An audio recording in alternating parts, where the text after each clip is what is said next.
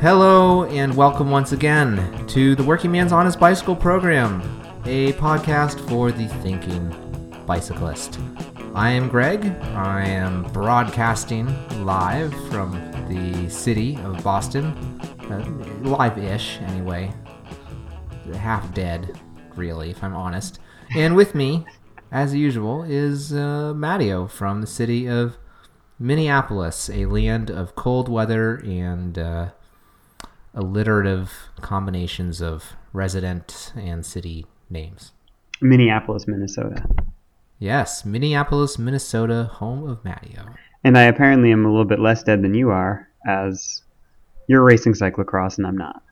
Yes, that is pretty much the reason. Cyclocross has taken over my entire life in the past month. I'm definitely ready to take a little bit of a mid-season rest. Already? It's only September. I've done 8 races. Damn. Since August 31st. We're recording on September 29th. I've got one more tomorrow.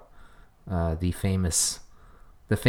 original Night Weasels is going to be on Wednesday, September 30th. They're Nacht Weasel. Yes, they're Nacht Weasel. And it is going to be, according to the forecast, it looks like it's going to be quite the bog.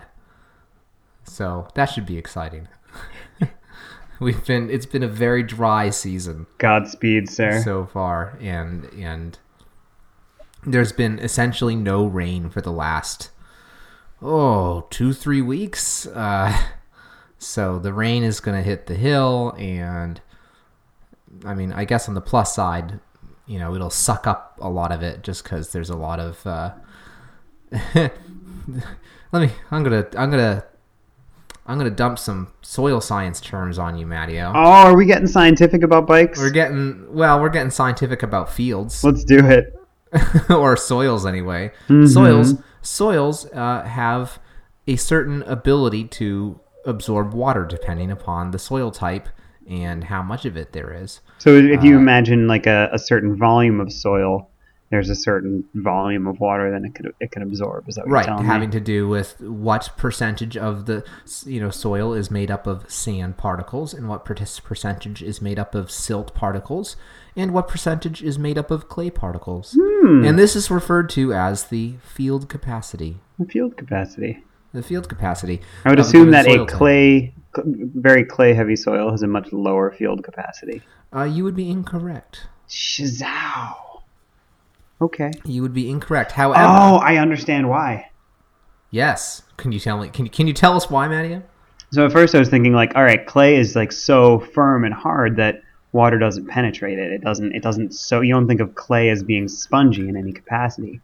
Mm-hmm. But the particles that make up clay are so small that basically between all of them, there's this incredible three-dimensional network of tiny, tiny little gaps, and the water just slowly, slowly, slowly seeps in there. And there are a ton of places where the water is basically holding the clay together with, capillary action. Yeah, it's capillary force. It's got to be capillary action. It's capillary force. Shapow! Well, technically, it's, I'm forgetting the name of it.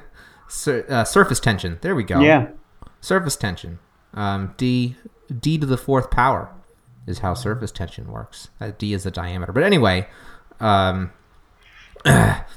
don't really know what the soil type is of the venue for this race at Ski Ward. So that was just a fairly pointless intro to... It was, well, yes, but, we're educating people here. Yes. We're educating people. Anyway, the point is that probably the proportion, the amount of saturation relative to the field capacity for this site is pretty low right now, I would bet. So It's going to suck up a lot of that water. But, the funny thing is soils that are sandy are often considered to be relatively well drained because in addition to holding less soil, they also holding less water, they let it go a little more easily, whereas the clayey or silty soils hold onto it and turn into muddy, sloppy disgustingness. Mm-hmm. So if it's kind of silty or muddy, it's that much, or clayey, it's going to be that much grosser. See, mud is part of the cyclocross allure. I don't enjoy muddy races that much. What I like is, like, it rained a bit yesterday and there's some mud on the course, but for the most part, things are like moist and firm and tacky. Tacky, yeah. Is tacky the right term for that? Yeah, those are really fun conditions because there's a little bit of mud and you have to like pick lines, and the track will change throughout the day, and that's exciting. But it's not just this like, it's not just this sort of ridiculous chaos fest where no one's able to ride their bike. Well, I actually had pretty limited experience with muddy races. I did one. I've just generally ended up in conditions that even if they were a little damp, they were just kind of tacky. Like when I did quad cross back earlier in September, it was kind of gently misting and everything, but it sort of just ended up being perfect. It was just right. It was a little tacky. It wasn't dusty, and it was just awesome conditions to ride a cross bike in. So. I did do one a number of years ago in Tennessee that was like on like a farm or something. And that was very weird because it wasn't a like rainy day, but there were like these giant mud holes around the course in various places, like on, I don't know, where they'd driven farm equipment or whatever, that there was just a lot of standing water and it had just been churned into this horrible mud. And that was crazy because it was either like there was actually a hole with like tons of water in it and you had to try to ride through it, and then there was like goopy mud after it, or there was one part that was like this kind of long section of kind of churned up mud with like a tree branch like in the middle of it, so it was just about impossible to ride. And then there was mud hole after that, and then after that there's you're covered in mud and like the ground isn't muddy, but there's like wet leaves and your tires are filled up with mud, so you're just sliding all over the place. It was weird race. Yeah, disgusting too. It was kind of cool, but I found it very difficult to slog through that mud. Was it the kind of muddy race where you race it and then you're like, all right, I basically just need to like throw my bike away and buy a new one? It was pretty bad, and that mud, it was not washing off easily. Just throw it away. Just throw it away, man. Buy another one. Yeah, exactly. That's what you. That's the dream, really. I mean, for consumerism, at least. Yeah. Ugh. So I don't know. I'm excited. We'll see how it goes. Going up and down like a ski hill in the mud is a daunting proposition. That's your plan for tomorrow night. That's my plan for tomorrow night. You're gonna be slipping and sliding. I was worried. I didn't have the right tires at the last minute. I was like, oh no, I'm gonna be super doomed if I don't do something about this. And I went to the shop and I got the last mud tire in stock, the last tubeless, as it turned out, mud tire in stock, and I do actually have a tubeless ready wheel set that is supposed to go on my road bike, and I mounted. I had to call up my teammate / neighbor who does tubeless kind of stuff all the time for mountain bikes. After I admitted defeat with trying to mount this thing with a floor pump, and he actually had another spare tire of the same type from like a year ago kicking around. So we ended up mounting up a pair of mud tires for me, tubeless. So I've joined the revolution, and we'll see how that goes. But it's sure going to beat trying to slog up a mountain like with Clement MXPs. Yeah, or even worse, a Clement MXP in back and some crummy clincher in front, because I. You've had a hard time keeping air in your tires this year. I've had a hard time keeping air in my extremely expensive tires. Eight races, and how many flat tubulars do you have? 2. Okay, that's still two, bad. But I had to replace another tubular because the sidewall was going. I bought it used from this same teammate actually, for $15 or whatever. So I guess whatever, but still it was unpleasant. So I've so far purchased 2 new tubulars in the last week and a half.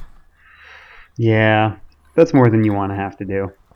Well, especially the Clements, which are quite pricey. Those are, you got to spend. You got to spend on those a little bit. The retail price for a Clement tubular is something like $130. It's pretty bad. That's pretty bad.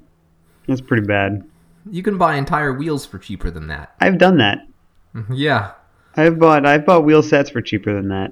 Oh, yeah. I mean, they're wonderful, but, well, the problem is, I guess as long as we're on this topic, I raced, the first one was actually at a local race, the flat that I got I had bought a pair of these tires used, and I flatted the one on a Saturday, and that made me sad. And then I purchased a new one and glued it up overnight and raced it the next day on Sunday. But that was when I discovered the back tire, that the sidewall was going, like the fibers were basically fraying. So I got another one and got that glued up in time to do the beginning of Holy Week, do the Midnight Ride of Cyclocross out in Lancaster, Mass, and then to do the big one, the Grand Prix of Gloucester in Gloucester. And at Gloucester was where I flatted the front tubular that I had just purchased a week before. And that made me extremely sad. I've never flatted a cyclocross tubular. Well, come to Gloucester sometime, and we can maybe do something about that. It was a very common. It isn't. It's cold comfort, but it certainly flats were a pretty common theme. Yeah, there was a lot of new elements to the course this year on day one, and people kind of weren't prepared for it, and that's kind of It's a course with a lot of bumpy stuff on it anyway, and it was just, a minefield of sharp rocks. And I was going around an off-camber turn. I was clinging to the group for like 9th or 10th place, so I was riding pretty well, fading a little bit, but trying to hang on in the, just outside the top 10. And I felt it happen. I felt the very sharp rock go ka-chuk, through the tubular, because I was being very bold, and I was running my pressure maybe a little low. It would have if it was a sharp rock, then it's the sharp rock that did it, and not your tire pressure. I don't know. I think tire pressure plays a role, because it's not like a pinch flat in the conventional sense, but it gives the rock like sort of a force, like a. The rim becomes something that the rock can bear against to slice. Yeah. Which is kind of what happened. There's a nice slice in the tire. But I literally said, "Oh no!" out loud as I. Oh no! Oh no, you guys. Yeah. Well, and then I started saying to the tire, I said, "Please seal! Please seal! Please seal!" Mm-hmm. It did not seal. No. It wasn't an insta flat. The one I had the week before was just like poof, gone, and this one took a good 100 yards or something to go fully flat. But then I still had two turns to negotiate on a flat front tubular before getting to the pit, which was quite exciting. As I had learned the previous week, actually, that riding on a flat front tubular is not for the faint of heart. Unpleasant. I have a story about flatting while high on the banking on a track and just having to dive right down. Yeah, into the infield. Yep. Yeah. Oh man. I didn't even have time to look, because it was sort of like, well, either there's nobody in my way and that's good, or there's somebody in my way and the result is going to be the same, whether or not I look. Sure. Ugh. Yeah. No good. Yeah, so made it to the pit, and they put on a clincher front wheel inflated to about 60 psi. Mm-hmm. But that wasn't the problem. The problem was that they use on the neutral wheels are the worst. I had brought my own wheels, and people were like, "Oh, they're neutral wheels. Why bother?" And I was like, "Oh, good point. I'll just rely on the neutral wheels." No. My wheels are the right size. They're the width that I want them to be. They're, wide rims. And they still use skinny rims for the neutral wheels, at least, for the canny brake people, which, of course, are the people who care about rim width. Mm-hmm. And so I had no front brakes, basically. Mm. And I ended up finding myself, and, I decided, okay, well, I was kind of fighting right around, just outside the top 10, trying to hang on there. But now, there's no point wasting energy just rolling, because I probably lost, good 15 spots, waiting until they were like, oh, are you in for a wheel change? And I was like, yes! Attention to me. Hello! I was very polite. And I figured, I'll just ride in with this group. And then I was coming down to a turn, and I went to brake, and I realized I had no front brakes, and I was headed right for one of the course barriers. So grabbed a handful of rear brake and kind of drifted into it sideways. And just probably the most embarrassing thing that has ever happened to me at a cyclocross race ever, just the barrier topples over, and then, unable to do anything, I slowly topple over on top. And at that point, I was done racing. It's hard to get your head back into a frame of mind where you're going to push yourself after a series of mishaps. Some things give you piss and vinegar, and other things just kind of deflate you. Yeah, much like my tire. Sometimes sharp rocks just deflate you. I was already pretty demoralized by my very expensive flat tire. That just felt really bad. Because it's like, I don't know, it's stupid, but it just made me question, all of my values and intelligence and ability to do anything with a bicycle. It was like, oh, well, I'm not even smart enough to, ride a tire without flattening it. I don't know. It's irrational, but nonetheless, it was I felt really terrible about myself, and I'd been going for. I just had many feels because I had a really good ride at the the first race of the. The Holy Week is actually more than a week. It's 11 days or something like that, but at this first race, which is a 2-3-4 race, I had ridden to 4th place, which, I feel like is pretty respectable. And I was up against some pretty real competition, some legit guys. So I felt good about myself, after that. And I was feeling pretty, I don't know, there was some ego. I was like, oh yeah, I was strutting a little bit. Yeah. Well, that's the kind of thing where you want you want to get into a role, and you want to say oh, if I improved this much, how much can I improve next time? Yeah. Well, and I was just feeling boy, I can take these people on. I can go to Gloucester and I can do super well. I believe the term you're looking for is cock of the walk. I felt like I was the cock of the walk. I was feeling extremely confident, and aside from the tire thing, I really. It's not that I forgot that Gloucester is not a course that really particularly suits me, but I sort of downplayed it in my mind quite a bit. But the reality is that Gloucester is a cyclocross course for the hard man who is able to tow a giant dump truck of watts around with him. It is a course for the very powerful. There are many, many pedaling sections separated by a few turns and off cambers and whatnot. And the pedaling sections are heavy. They are not smooth. They are not easy. They have usually only a handful of lines. They're either kind of soft or kind of treacherous or bumpy. And it's not a course that's easy to go fast on.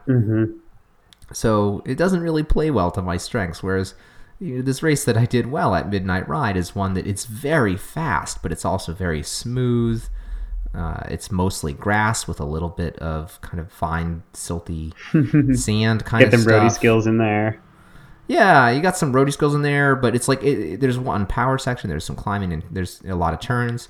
But it's not a course where you kind of it's a course that favors the ability to sit on wheels and sprint out of corners as opposed to, you know, sit on wheels and just die pedaling, you know, over loose, rocky, gravelly horribleness. Mm-hmm. So, yeah. So anyway, it's a long way of saying that the race was already not going quite as well as I'd hoped, even though realistically I should have been completely thrilled with just even being in the top 20. So just given my trajectory, I mean, like, you know, I've just come back from injury and all that. I don't have a lot of base training, and, you know, I'm doing pretty well for all that. That's awesome. But I felt pretty bad about myself. Well, you know, but I did go back the next day. Bounce back. You know, yeah, and I did to a certain extent. You know, I should say about the first day that, you know, it's kind of silly to feel that way about it when I was, you know, if I hadn't flatted, I would have been in the top 15 of the race. I probably would have been like 12th or 13th or something like that. I don't know. Somewhere in that range, because there was only like 1.5 laps left the time I flatted. Oh, are you serious?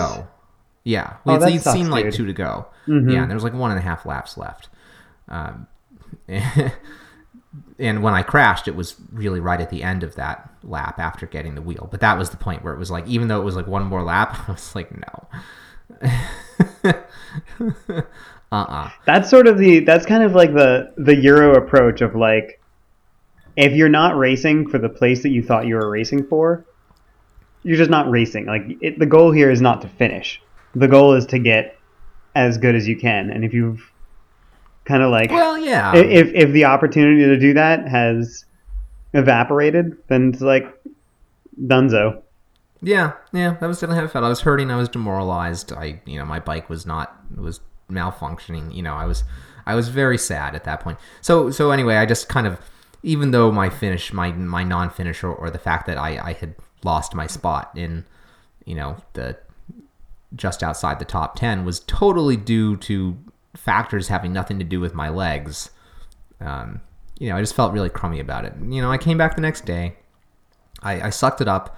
It's a smaller field, so I actually had a better start position. I was third row, which turns out third row starts are magical. I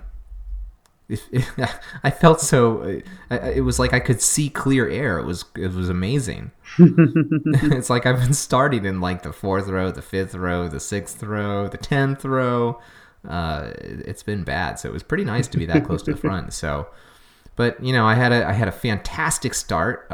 It was like the best start I've had all year, and rode my way like on the first like quarter lap or something into probably like 7th place or something like that. Maybe even probably not higher than that, but probably around 7th place or 8th place. And realized, you know, very quickly that this is entirely unsustainable. And had to, for the very first time, I've never done this in a cyclocross race before. Not that I've done like a million cyclocross races. I haven't done that many, but I was with a group, and I had to just let that group go because I was like, I can't hold this pace. Yeah, and you know, and then I bled paces for the rest of the race because I don't have that day over. You know, no base, no day over day fitness really, and you know, I ended up in 20th place.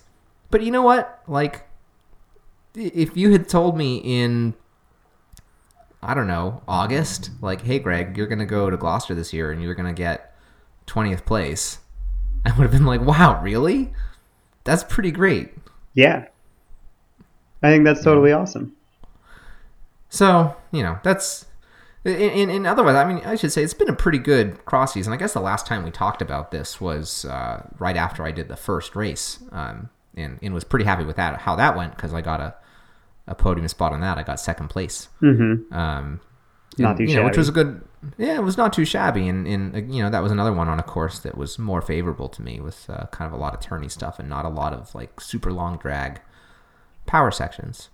But, yeah, and since then, it's really gone pretty well. I've got a hole in the local races. So, you know, not Providence... Sorry, not Gloucester... basically, I've got a whole passel of top 10 finishes. I've got an 18th because I had a flat tire. You know, I got another podium. It's gone well. I, you know, had that just outside the podium against some pretty tough competition. You know, or not even a week ago. So the fact that you know, I didn't get the result I wanted or hoped for at Gloucester is kind of nothing to be ashamed of.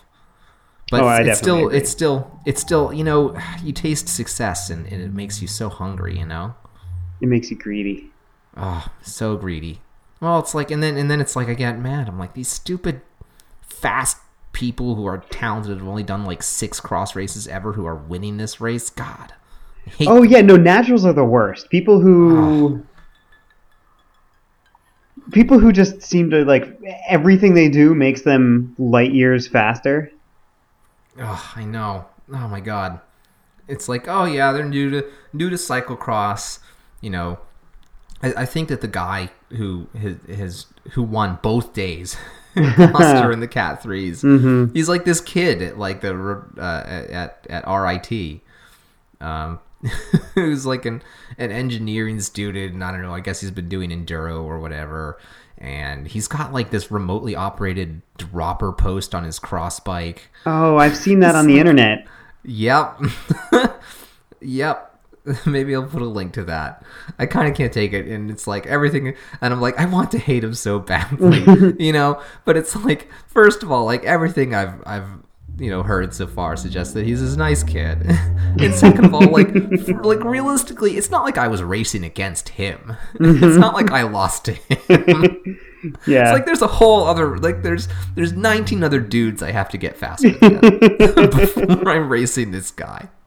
You know, it's just so irrational, and it's so ridiculous, and it's so it feels, it's, I don't know, it's so diva, I don't know, which like I have no right to even be a diva, because it's like I'm not a good cross racer. It's like I like to imagine that I am, and it's like I've been having decent results in the Cat 3s at local races, but that doesn't make me some kind of hero. Being competitive makes you feel weird things. Oh, it so does. Oh my God. It gives you know, strange feelings inside. Strange feelings inside, and it can make you kind of a little crazy and like angry, and then you're like, why am I so mad at like this person? Yeah. You know, like especially when it is like, you know, I DNF on Saturday and I look at the podium, I'm like, oh, this guy in second place or whatever, like he was in the top 5 last year, he needs to upgrade, whatever. And it's like, really, like, do you care? Like, why do you care so much?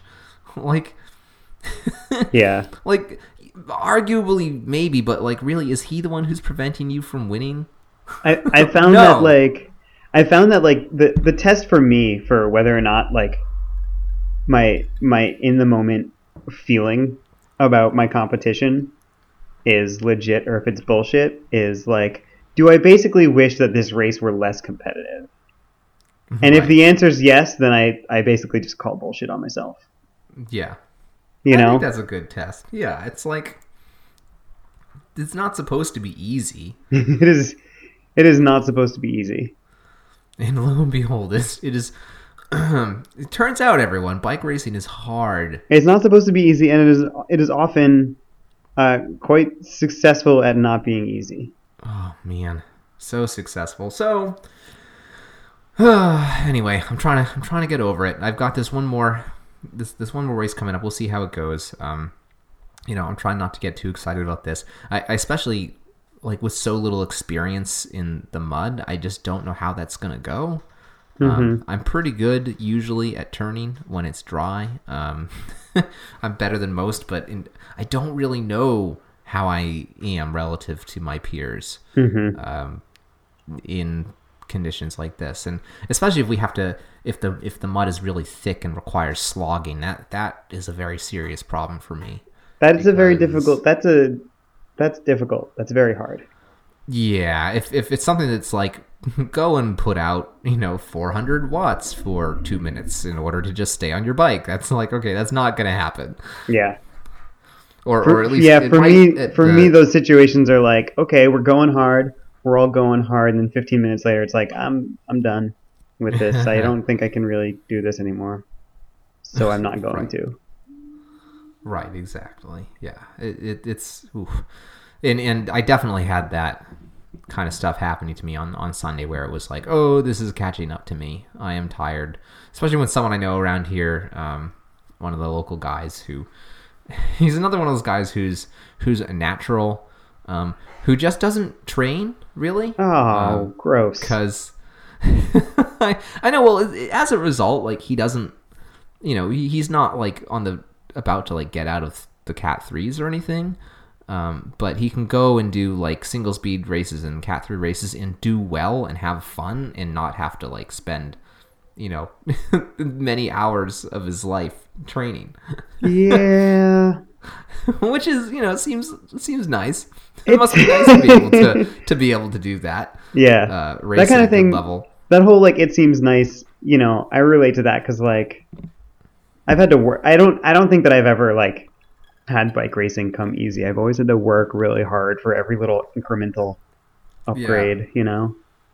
Yeah. So he comes, it's like when I knew I was not having the race I wanted is, I'm riding along and I'm just like, ah, and this was on probably, we did, I think, I want to say 6 laps, and it was probably on the, or did we do 5 laps? It doesn't matter. It was sort of in the middle portion of the race that I was really losing time. I did a blazing fast first lap, and then I did, you know, only a moderately fast. I did a moderately quick second lap, and then I lost like 15 seconds on the next lap, which is actually a lot.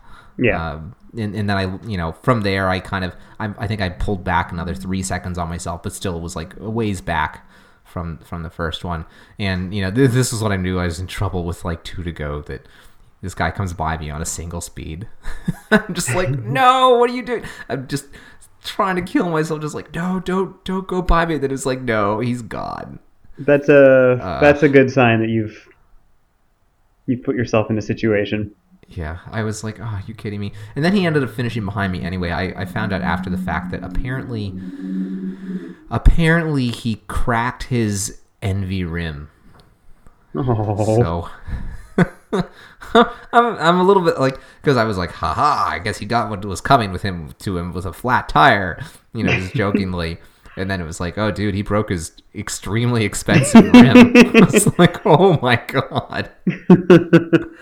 All right, guess that sucks. Guess he got what's... no, like, it doesn't, yeah, I'm not going to wish that on him. That's terrible. Yeah. That's terrible. He still finished the race, apparently. So that's good, I guess. Ugh, man. So, yeah. That's how it's been going. I'm ready to... It's been ruling my life because I've been going to so many cross races and cross practices and stuff like that. So I'm going to take a bit of a break, a couple weeks off of racing. Mm-hmm. And then kind of get back to it, and luckily it's a good time to do it. I'm actually doing pretty well in the New England Best All Round Rider Competition early in that series, so I might take a swing at some of the races on that and see if I can keep a good standing there. Nice. But luckily they aren't for a couple weeks, so yeah. That sounds like a good time to back off and rest and train a little bit. And attend to the rest of my life. Oh, you know, if you must. Yeah, I think I need to maybe spend some time with my sweetheart. Oh, that's, yeah, I approve outside of a bike race. Yeah. You know, yeah. So, oh, anyway, this ended up, I don't know if we were going to talk about this, but it ended up being me talking a lot about my cyclocross stuff, which means maybe we should talk about CrossVegas. Since that happened. So that happened. The first World Cup in North America, the first big pro cross race, international cross race of the year. I don't have a whole ton to say about CrossVegas, except like, you know, in the women's race, Katarina Nash won it again. I think it's like her third time winning it. Oh, really? Yeah. And then Ava Lechner getting second. Ava Lechner got like second in the World Championships couple years ago, 2 or 3 years ago, and she's a mountain biker who I think 2 years ago. Yeah, she's a mountain biker who races like a little bit of cross and always busts out, you know, a couple good races a year, and that's cool. It would be cooler if she raced cross like all the time. Yeah, it would be, because she's pretty phenomenal. I mean, she always goes, and you know, when she's at races, she's pretty much always a factor, mm-hmm. enlivens the race in some way, and she's good on the really hard technical courses. You know, like Hoogerheide, or however you say that. Hoogerheide, yeah, that's close enough. Where the championships was 2 years ago, where I think is where she got second place. I could be wrong about that, but I believe that's correct. And so in third place too was Sana Kant, everyone's favorite emo kid. Everyone's favorite emo kid. She's got the haircut.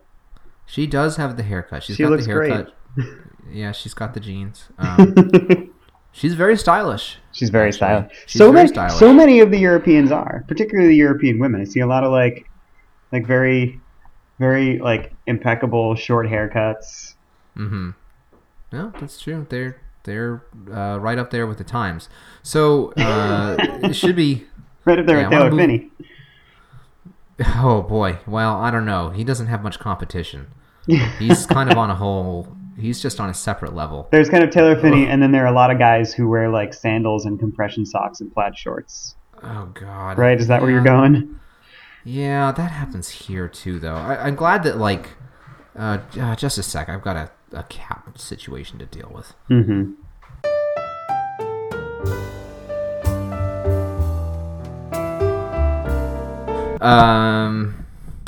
What was I saying? Oh yeah, so Sana Kant, who it was, you know, I was listening to some of the various cyclocross related podcasts out there. I don't remember, maybe this was on, I don't know, Cyclocross Today or something like that. But I think it was Bill Shigan of CX Hairs pointed out that you know, she hasn't really started her season yet. This is so early. So, you know, with that in mind, to take the sprint for third place is pretty impressive. Mm-hmm. So I was surprised that Katie Compton, who usually starts the season going pretty well, was down in, I think, outside the top 10. She was 11th. So there's just a couple things to note on that. One was she had a pretty rough off season. Mm-hmm. That's kind of well known. Wasn't able to do a lot of training. I forgot about that. Like I completely forgot about that. She also was still getting over a head cold at the time. She was actually actively sick, mm-hmm. At CrossVegas. So, you know, fair enough. She actually rode quite well. She rode up to the lead group at one point, but once they started throwing down on the hills, it was a bit much. But maybe our final note on the American women should be, okay, three American women four in the top 10. Yeah. Which is amazing. Georgia Gould in fourth, Crystal Anthony in seventh, Amanda Miller 10th. Oh, is that three? Meredith Miller was eighth, and Amanda Miller was 10th. Yeah, so that's pretty awesome. Like, how deep, you know, is our kind of American women in cyclocross, that kind of cadre? And so, you know, part of it is for both the World Cup and the World Championships, which just happened this past weekend, the host country has a bigger roster, right? Right. So that's, I think, not standard practice in the World Cups, mm-hmm. but because of the circumstances, yeah. So the USA was basically, for both the men's and women's elite races, allowed essentially an A team and a B team, mm-hmm. you know, instead of just one team. So they basically got double size teams, which is pretty sweet. US. Yeah, that doesn't happen in the World Championships, and I actually don't. Sorry, in the Road World Championships, and I don't think that there's a home field advantage at all. Okay. Or if it is, it isn't that you get a 9-person squad.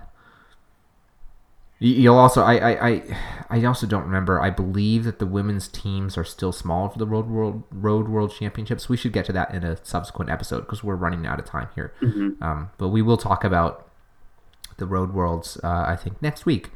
So yeah, I don't know if I have a whole lot to add on that. We should probably move on to the men because, again, we're running a little long. But man, what a fantastic showing by the women! I'm super excited to see Crystal Anthony up in 7th place. Makes me so happy. Yeah, I mean, she beat riders like Helen Wyman, Carolyn Monee. Yeah. I mean, she's coming off a summer Lucy, of doing Shane Elefab, Sophie DeBoer, yeah. But yeah, I mean, super strong right now. Yeah. And she had a fantastic ride at Gloucester this past weekend too. Managed to get her way onto the podium, third place. Nice. On Sunday, on day two, which was amazing. Yeah. Oh, the last one to mention, of course, is Ellen Noble in 19th. I have such high hopes for Ellen Noble. I think she's going to be such a world beater in a couple years. Cool. Yeah. She got second on day one of Gloucester, which is pretty amazing. And that was a grindy course. It was super grindy. Day two might have been grindier, actually, but nonetheless, really hard, as I was explaining in my own stories. It's a hard course. Yeah. So yeah, pretty awesome result. Okay, men. Wout van Aert won. Sven Ness was up in second. I think the story is Michael van Tornhout getting third there. Yes, very much so. In animating the whole race. He doesn't. Really. Yeah, he doesn't really have like a ton of results. Obviously, he's pretty good at bicycle racing. Well, he has been U23 world champion. Yeah, that's okay, I guess. It's not too bad. When was he the U23 world champ? Was it last year? It was 2 years ago. 2 years ago. Forgot about that. I believe. Yeah. Yeah. Pretty. So he's definitely got some pedigree there. Yeah. Lars van der Haar, fourth. Kevin Powell, fifth. And in his best World Cup finish ever, Jeremy Powers in sixth. He had gotten seventh in... It was the opener 2 years ago? Oh. Shoot. It's the one in the Netherlands? Maybe? I'm spacing on the name. I hadn't remembered the seventh place because I was thinking he was it ninth in Tabor a few years ago, but I'd forgotten about the seventh place until I was very recently reminded that he'd been seventh. And I think that it seems like, oh, he improved by one place. That's not that impressive. Well, actually, I don't know. Given the way he was much more kind of tactically limited in terms of what he could do, and it's worth noting that. Powers was not racing for sixth. He was racing for fourth, for the podium. Yeah, he was racing for fourth, and that he was in a group. He was in that group. To clarify, he was in a group with van der Haar and Powell's. That's a nice place to be. It's a nice place to be, and they just owned him in the sprint. But one of the reasons that they owned him in the sprint is he was driving that group because he was trying to chase down Van Tornhout. Who was riding in third and was not that far ahead, actually. Something like 6 seconds away. At one point, I think, yeah. And not getting a whole heck of a lot of help, especially not from Powell's, who wasn't going to do anything to chase down his teammate. Right. And Horn out. So he was, I think, did the right thing in that he was racing for a higher position, than sixth. He wasn't just riding along in sixth place. And I think that's a worthwhile approach to take. Oh, absolutely. It's like, hey, do I want to get third or do I want to make sure that fifth is sealed up? Yeah, exactly. And I think that you could gamble for third. Yeah, and he totally could have ridden, he did break that group away, but he could have, after a lap of chasing, been like, maybe this will come back and maybe it won't, but I'm gonna sit in this group and we're gonna try to. I'm not going to do so many pulls, and I'm just going to try and save something for the sprint. But that's not what he did. He could have played it more conservatively like that, and he still might have ended up with the same result. Is the thing, he could have played it more conservatively, and maybe he would have been able to have a better shot at fourth or fifth. But he also could have ended up with the same result, and. As he says, he doesn't have... Against guys like van der Haar and Powell's, I'd say that he's definitely the weakest sprinter of those three. Yeah. So, not much of a surprise to see van der Haar take that, as a matter of fact. He's got, pretty legitimate sprint chops. Yeah.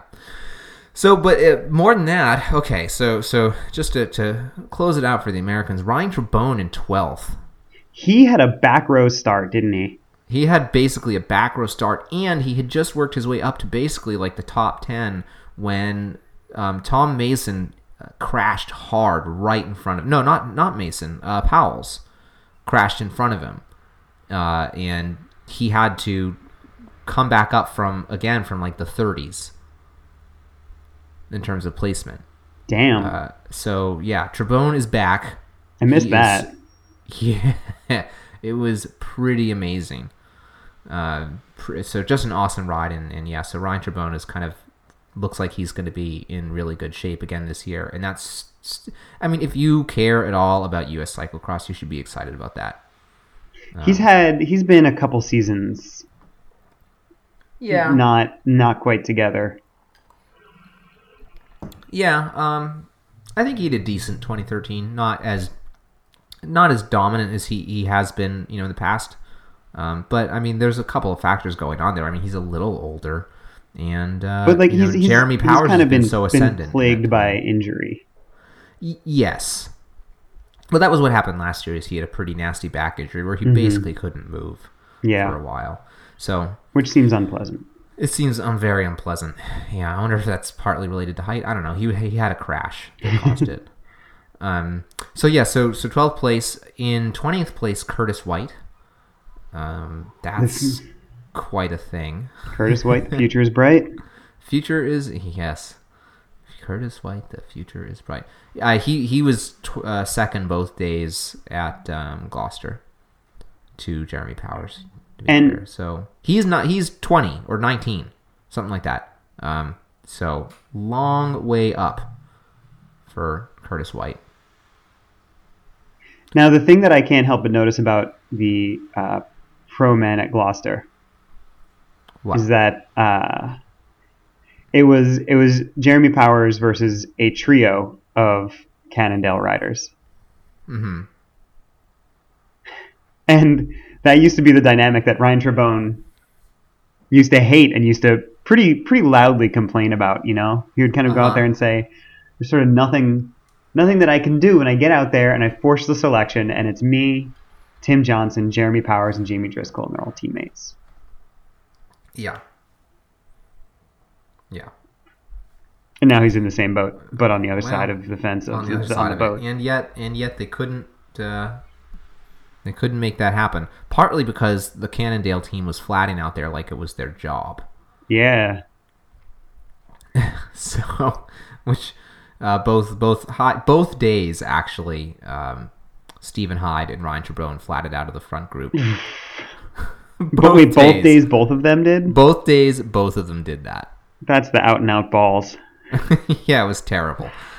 It was terrible. The announcer was saying, oh, looks like Hyde's had some kind of a problem. He's off the pace as he comes rolling by with a front flat heading into the super scary off camber, like off the pavement, by the way, with a front flat.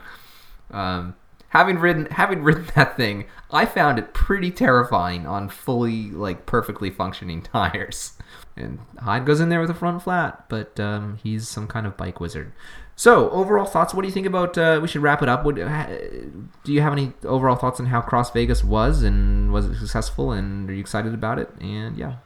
Yeah, I think as the first World Cup in North America, it acquitted itself well. A week or two ago, we were talking about how it was a good choice for, a standout North American event, and I think it did what it needed to do.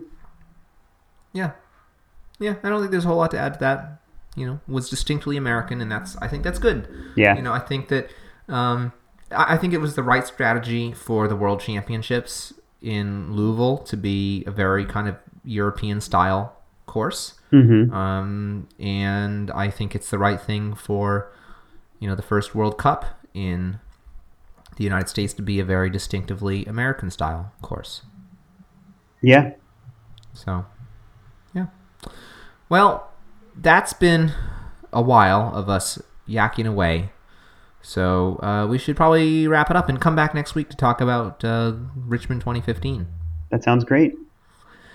All right. So where can they reach you, Mattio? Holler at listeners, me. I mean, on the Twitter, you can find me at _Mattio, and I use my tweeting to talk to you during the day. And so the listeners will notice that they can also find you on Twitter. That's true. I am at Grolby, Grolby. Did I pronounce that correctly? Did you pronounce your name correctly? I don't know. Mr. Grolby. I blame whiskey. Oh. You can also get in touch with us at the show. Please write in to let us know what you think. honestbikeprogram@gmail.com. And hey, go on iTunes. Leave us a review. Say some words. You know, just it helps us out. So, yeah. And with that, let's call it a night.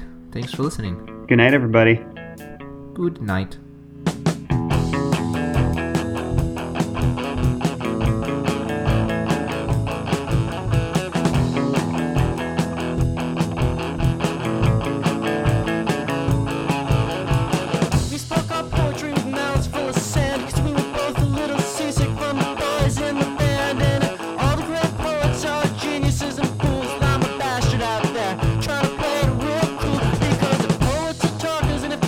Still cheap. We should